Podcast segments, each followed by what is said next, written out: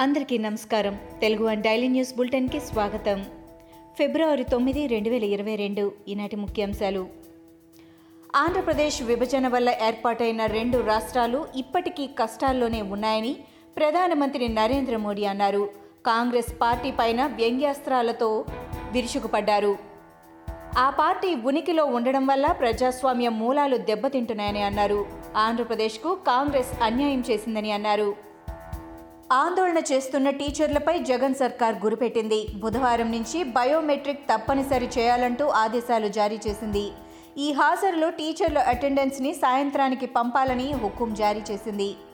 ఉద్యోగుల ఉద్యమం వెనుక టీడీపీ ఉందని సీఎం జగన్ మాట్లాడటం దిగజారుడుతనమని టీడీపీ ఎమ్మెల్సీ అశోక్ బాబు అన్నారు. నాయకులు స్వార్థం కోసం ఉద్యోగస్తుల్ని మోసం చేయబట్టే ఆ జేఏసీలో నుంచి ఉద్యోగులంతా బయటకొచ్చి కొత్త జేఏసీలతో ఉద్యమానికి సిద్ధమవుతున్నారని అన్నారు. రాష్ట్ర ఆర్థిక పరిస్థితి బాగా లేదనటం పచ్చి అబద్ధమని అన్నారు.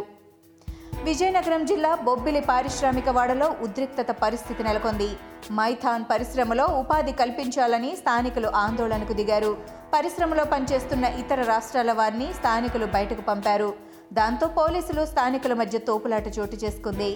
ఆర్బీఐలో రాష్ట్ర సెక్యూరిటీల వేలం ద్వారా జగన్ సర్కార్ కొత్తగా రెండు వేల కోట్లు అప్పు తెచ్చింది. ఆ అప్పు ఆర్బీఐ వద్దే ఓడీ కింద జమ చేసింది.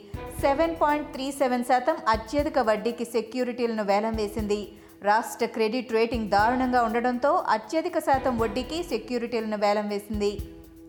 కేంద్ర మంత్రి అమిత్ షా శ్రీ రామానుజాచార్యుల సహస్రాబ్ది వేడుకల్లో పాల్గొన్నారు.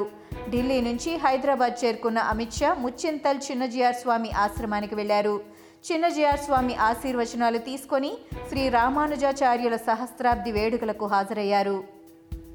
మూడు వందల పదిహేడు జీవోపై పోరాటం కొనసాగించాలని ఉపాధ్యాయ ఉద్యోగులకు బీజేపీ తెలంగాణ రాష్ట్ర అధ్యక్షుడు బండి సంజయ్ పిలుపునిచ్చారు.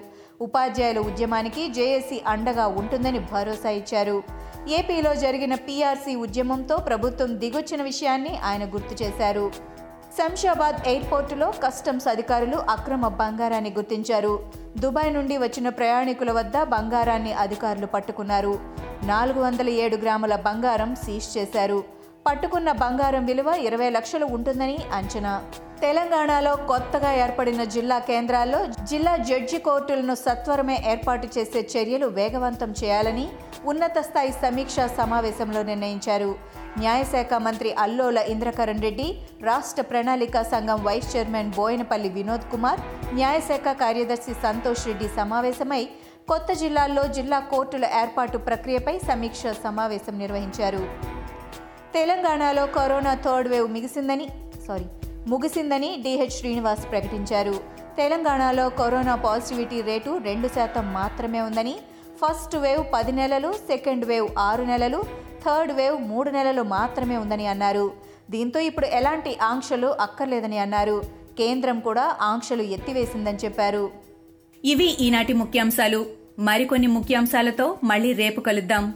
ఈ షోని క్రమం తప్పకుండా వినాలనుకుంటే మీరు ఈ షో వింటున్న ప్లాట్ఫామ్లో కానీ లేదా Google podcast Apple podcast Gaana మరియు ఏ ఇతర పాడ్కాస్ట్ యాప్లోనైనా సెర్చ్ చేసి సబ్స్క్రైబ్ అవ్వండి.